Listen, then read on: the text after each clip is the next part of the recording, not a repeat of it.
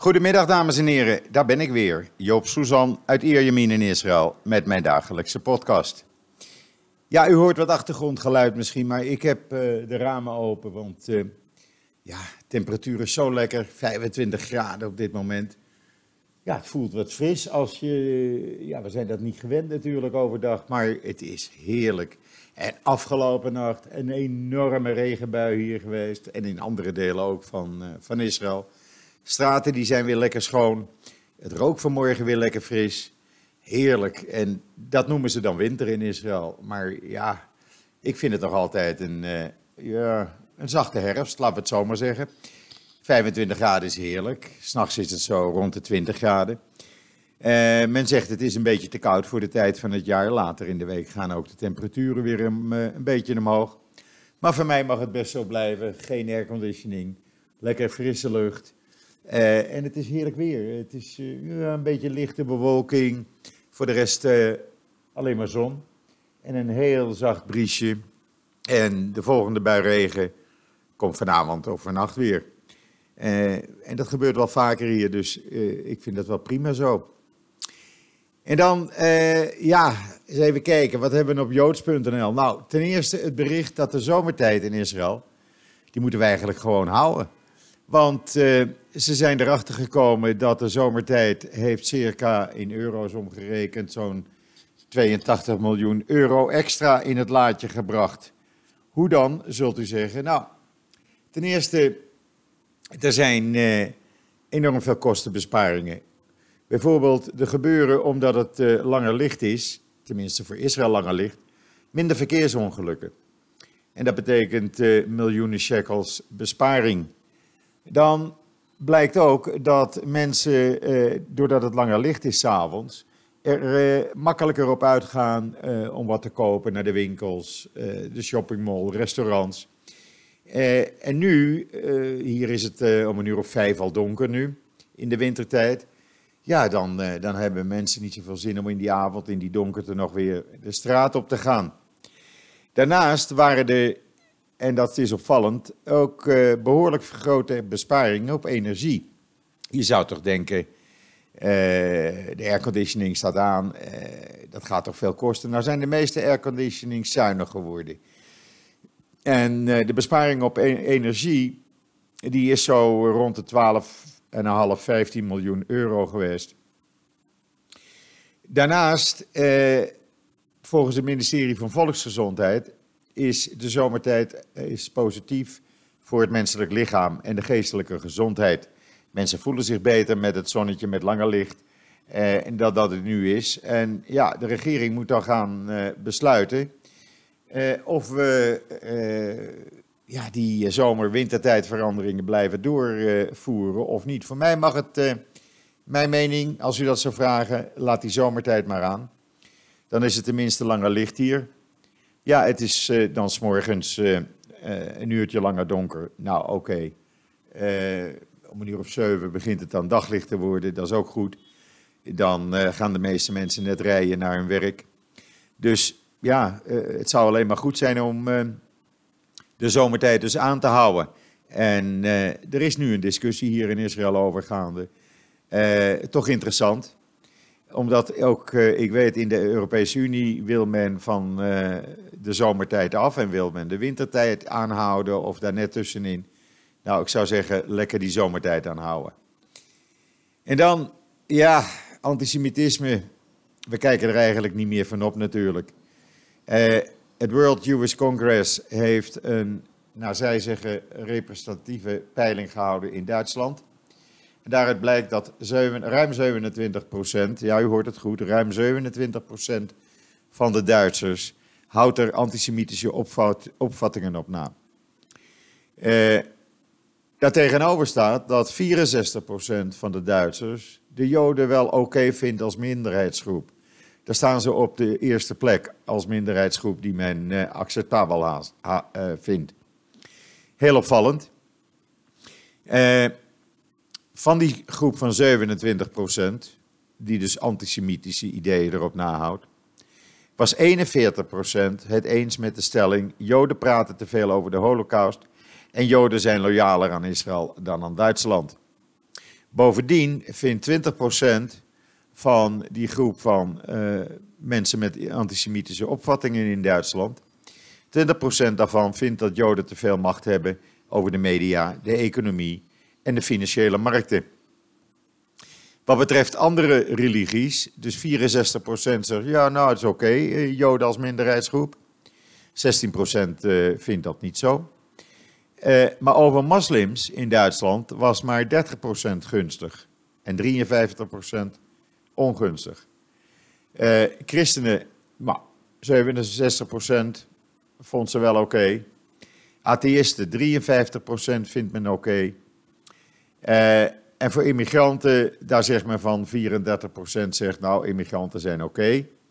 En voor de Roma-zigeuners, daar was slechts 21% het met de stelling eens dat die oké zijn. Wat betreft mensen met, uh, uh, van de LGBT, dus homoseksuele mensen, daarvan zegt 61%, nou die mensen zijn wel oké. Okay.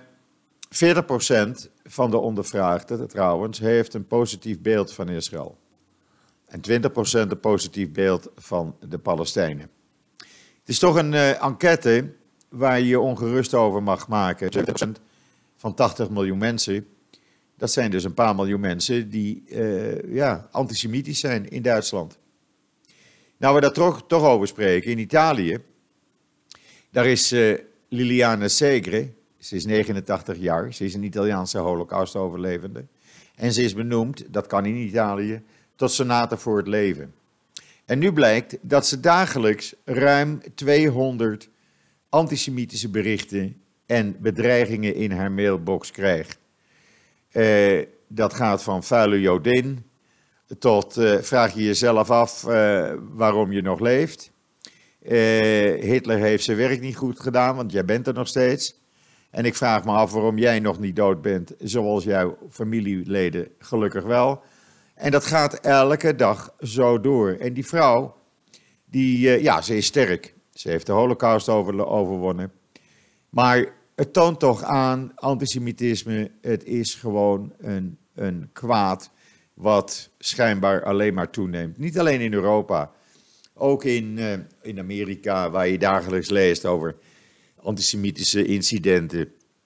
Mensen die beschimpt worden, mensen die geslagen worden. Orthodoxe Joden die aan hun baard getrokken worden, hun hoed wordt eraf gesmeten. Ze worden op de grond gegooid in Brooklyn. Uh, synagoges in Amerika die uh, dreigingen ontvangen en zelfs brandstichtingen mee te maken hebben. We weten allemaal van Pittsburgh een jaar geleden, wat gisteren een jaar geleden was trouwens, waarbij elf mensen door een antisemitische Amerikaan neergeschoten werden. En ja, ik maak me daar toch erg veel uh, zorgen over. Maar goed, uh, het enige wat we kunnen doen is het constant aan de kaak stellen. En dat zullen we dan ook zeker blijven doen. En dan in Israël hebben onderzoekers van de Ben Gurion Universiteit in de Negev en het Soroco Universitair Medisch Centrum in Beersheba uh, een nieuwe ontwikkeling aangekondigd van een nieuwe en nauwkeurige methode voor screening op vroege borstkanker. En dat is een hele goedkope technologie, eh, waarbij adem wordt geanalyseerd door elektronische neuzen en de urine wordt gecheckt. En men kan dan, kan dan al in een heel vroeg stadium eh, zien of iemand eh, het risico op borstkanker heeft. Zij zeggen dat eh, uh, met die nieuwe analyse de nauwkeurigheidsgraad 85% is geworden. Dat is heel hoog. En dat betekent dat vele vrouwen hierdoor gered kunnen worden van uh, ernstige vormen van borstkanker. En dus al in een heel vroeg stadium dat kan worden ontdekt. U kunt het allemaal lezen op joods.nl natuurlijk, daar staat het uitvoerig in, het hele verhaal. En dan is er een andere Israëlische start-up, die, uh, ja, dat zou wat voor Nederland ook zijn. Die komt met een artificial intelligence system om te voorkomen dat uh, mensen verdrinken als ze aan het zwemmen in zee zijn. Uh, het is een heel simpel idee eigenlijk. als je kijkt naar de video's Het is echt artificial intelligence. Het systeem houdt de mensen automatisch in de gaten. En zodra er een risico is, wordt dat op het scherm uh, meteen gemeld. Er gaat ook een soort alarm af. En de persoon of kinderen die dat risico lopen bij het zwemmen in zee, die zijn dan in een rood vierkantje geplaatst. Dus men kan, de strandwachten kunnen dan meteen actie ondernemen. Want ja, een strandwacht ontgaat veel. En dit systeem werkt met een aantal camera's op het strand. En dat komt allemaal bij de reddingsbrigade dan, uh, dan binnen. Er zit een video bij, bij het artikel. Uh, ja, ik vind het een uitstekend systeem. En als je dan nagaat dat er jaarlijks volgens uh, de Wereldgezondheidsorganisatie 372.000 mensen verdrinken. Ja, dan is zo'n systeem wel hard nodig. Het wordt nu getest in uh, het strand zuidelijk van Ascalon, Barkogba Beach. Daar werkt het heel goed. Men moet nog wat fijn slijpen en dat is men ook bezig aan het doen. En het gaat geïnstalleerd worden op verschillende stranden in Israël en Amerika binnenkort. Kijk het uh, filmpje erop na op joods.nl. En dan heeft de IDF vannacht 19 Palestijnen opgepakt waarvan uh, een dertiental werd gezocht voor, vanwege het constant gooien van brandbommen, molotovcocktails, zo en stenen. En dat zijn dan echt geen kleine kiezelsteentjes, maar grote rotsblokken. Na passerende auto's op een drukke weg, route 60. Uh, kijkt u maar op de kaart, dan zult u zien dat dat een belangrijke snelweg is. Waarbij dus constant auto's werden geraakt. En uh, daarvan heeft men nu uh, 13 Palestijnen opgepakt. Gelukkige voordeel was ook dat men ook nog een M16 uh, vond met munitie, klaar om gebruikt te worden. En in de Jordaanvallei heeft het leger zes Palestijnen gearresteerd, uh, waarvan een aantal betrokken was bij rellen en bij terroristische activiteiten. Ja, ik merk het al een tijdje. Uh, en ik heb het nu op, uh, we hebben het nu op joods.nl maar gezet. Er zijn vooral gisteren waren er enorm veel van die kleine vliertjes overal in de straat. En je zit dus constant op je armen te slaan en op je hoofd en die vliegen weg te jagen. Nou, men weet nu hoe het komt. Er zijn gewoon duizenden van die vliegen. En die zijn, dat is een paringsritueel. Dat heet huwelijksvlucht. En dat gebeurt dus elk jaar. En het is ook elk jaar uh, na de eerste regen, zodra het weer wat opwarmt. Dan uh, zie je duizenden van die gevleugelde insecten in de straat. overdag voornamelijk. En dat zijn in feite, zegt men, mieren en termieten. Die binnen een, hun kolonie vleugels kweken en op bepaalde tijden van het jaar erop uitgaan op zoek naar paren. Om daarna nieuwe kolonies te stichten. Nou, heel fijn allemaal, maar je hebt er wel uh, overlast voor. Het hele verhaal staat, zoals u gewend bent, op joods.nl. En dan uh, een interessant artikel op joods.nl. En het is eigenlijk een setback, een terugslag voor Netanyahu. U weet, Netanyahu schermt met ik ben de vertegenwoordiger en ik praat alleen maar namens het uh, 55 man sterke rechtse blok. Nou, het blijkt dat zijn achterban, de Likud-stemmers, daar helemaal uh, niets van willen weten.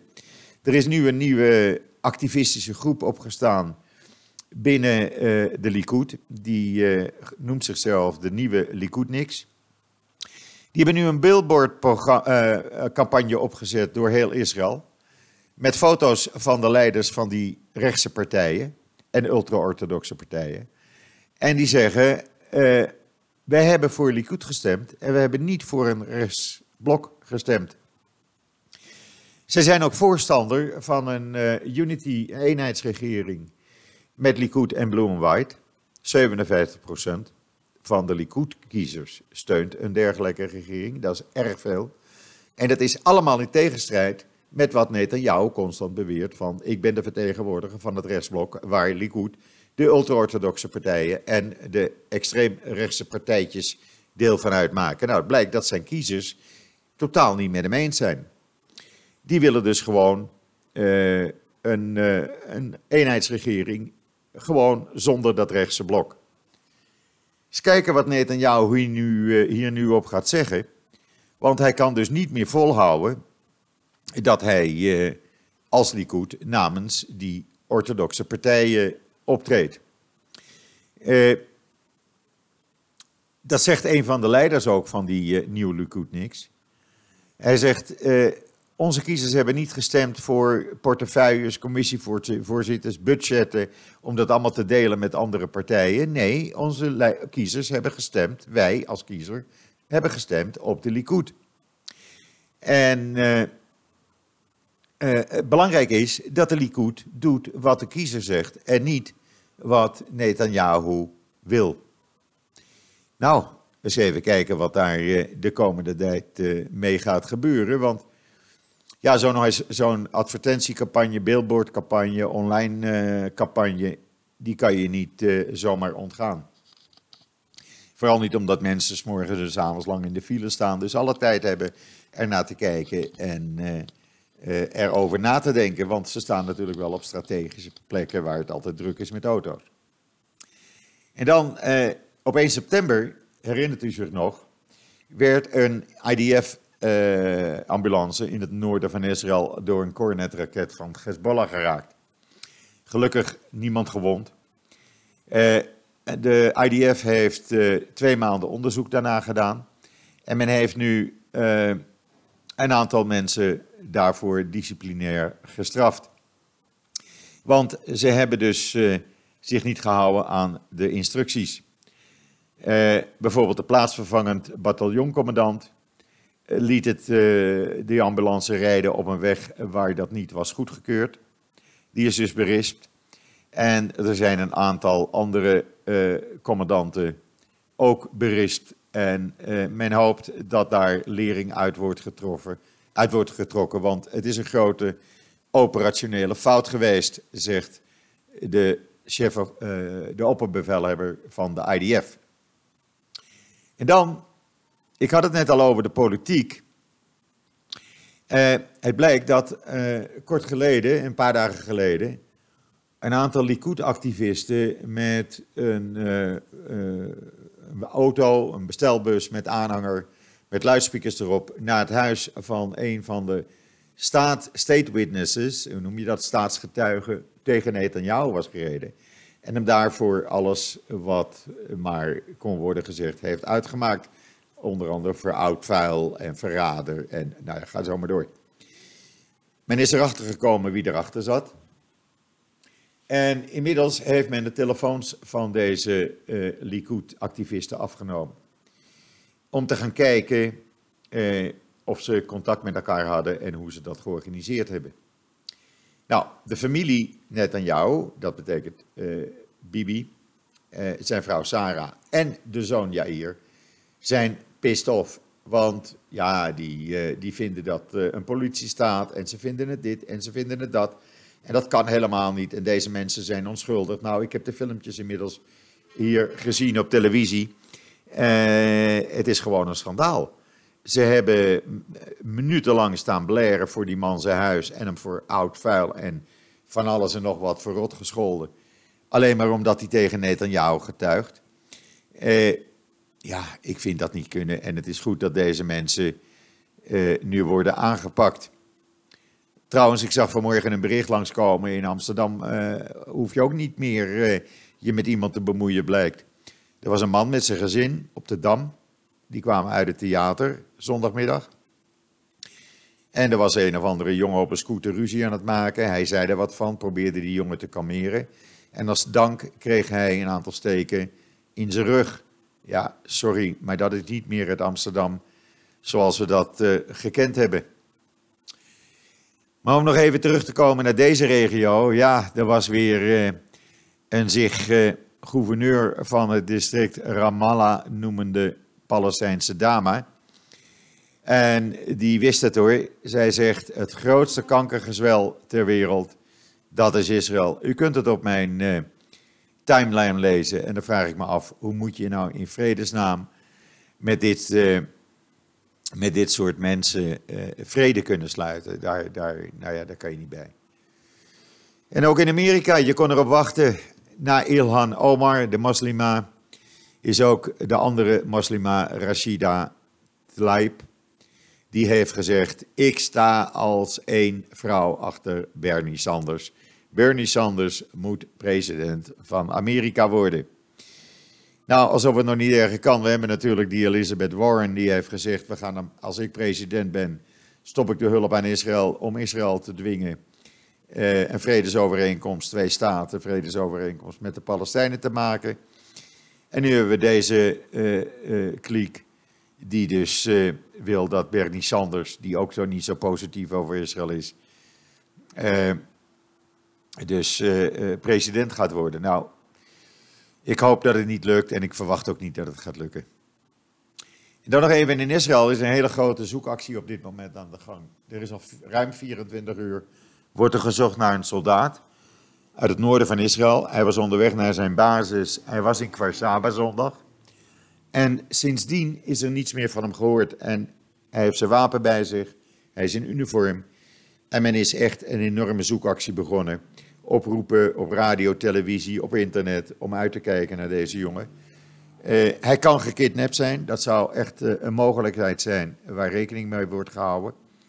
Maar er zijn nog geen berichten dat uh, Hamas of uh, Palestijnse terroristen hem in handen hebben. Uh, laten we hopen dat dat niet zo is.